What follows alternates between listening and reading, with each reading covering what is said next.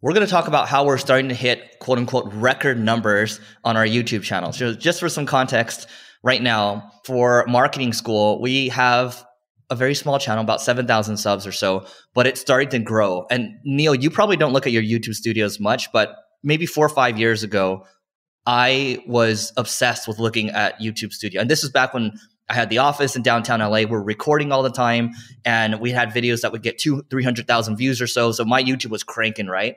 And I remember there's a certain point in time when I when I look at the metrics where the growth rate started to accelerate, whether it's the number of views accelerating and the number of subscribers accelerating. So you can say maybe it's growing 20% month over month, right?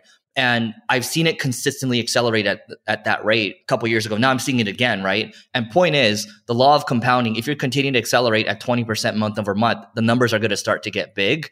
And so I have, that's why I was talking to my YouTube consultant and I was looking at both my channels, Leveling Up, which has 75,000 subs, and the marketing school one. I'm like, the marketing school one has way more potential. I think it's just going to outpace it by a lot. And so I think the point is a lot of times, one of the points here I would say, and I'll turn it over to Neil, is when you're starting out, the, the natural human inclination is to compare your the number of subs or views that you have to someone that's maybe in their chapter 15 or year 15 and it starts to get really overwhelming to do that. But as long as you're competing against yourself and you're seeing the law of numbers you're seeing the law of compounding happen then you know you're on the right track. And the youtube consultant he was like yeah i agree with you. There's a lot more potential with marketing school. So go ahead neil yeah. So, what are the numbers that we're seeing that's record numbers, and what are we mm-hmm. doing to achieve it? Yep. So, we're growing the numbers that would be 20% month over month on views and subscribers, right? And then right now, we're at about 7,000 subscribers. And I'm looking at it right now. Let me see what else I can pull up. Watch time is compounding as well.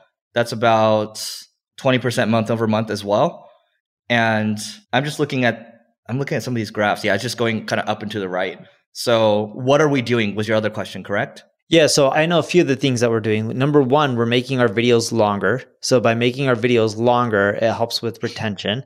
Number two, we're starting to talk less about regurgitated content. If you look at a lot of our topics in the past, it'll be like seven SEO trends for 2023 that you have to follow or seven SEO hacks to check out.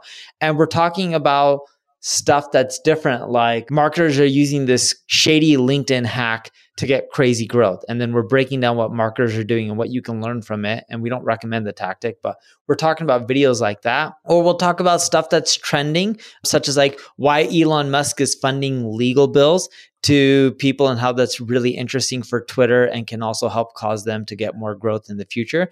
But in essence, we're talking about stuff that's fresh, up and coming, and hasn't been regurgitated a lot, as well as making sure that there's longer form videos. And Eric and I are trying to provide more nuggets and insights within each video to also keep people hooked longer versus, you know, just dragging it out for the sake of dragging it out. And then, of course, people get bored and drop off. Yeah. And also, Neil and I are moving closer together for the sake of you. That, that's a completely separate thing. For the sake of you? no, for the sake of you, the listener. So I'm, I'm, looking at the graph right now. So I'm, I'm looking at a 90 day comparison. So watch time is up 264%. And then the number of subscribers in the last 90 days or so, we are up about, looks like 30 ish, 40 ish percent or so. And then I would just say, if you look at the number of subscribers on, on a yearly annual basis, we're up 1500% or so. So point being, it's starting to compound. The other thing that we've done, and Eric is the one who drives this most of the time, actually almost all the time, is we start sharing screens.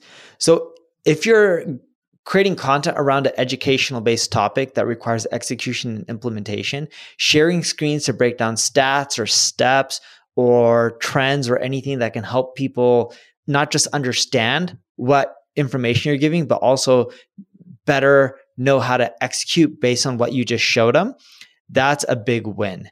And I do believe that if you can end up doing that, you're going to be in a much better spot. And we've seen when we do that in our videos, it also helps us generate quite a bit more views as well.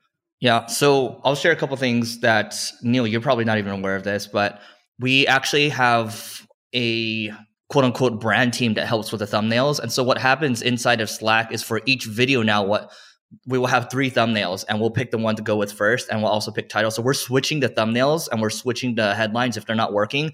I don't think we're switching quickly enough. I think it needs to happen like within the first hour, but unfortunately, the, a lot of the brand team, they're based in the Philippines. And then also the other thing is with these videos now, Neil, you're actually looking at the spreadsheet right now. I added a column for thumbnail concept in column H. And so I will come up with a thumbnail idea here. So at least we'll have another idea because before we were just kind of handing it off. But now I'm trying to be a lot more intentional with the thumbnail and also the idea itself. And whenever we have an idea, it, it, usually will perform, let's say 10 to 20x better. And keep in mind, this is the law of numbers. We don't have a lot of views per video yet. But I would just say at the end of the day, your idea needs to be really good. Your thumbnail needs to be really good and you need to hook them. So before I used to say, welcome to marketing school, blah, blah, blah. And then we have like a big thing in the beginning. Now we just go straight into it in the YouTube video just so we have better retention.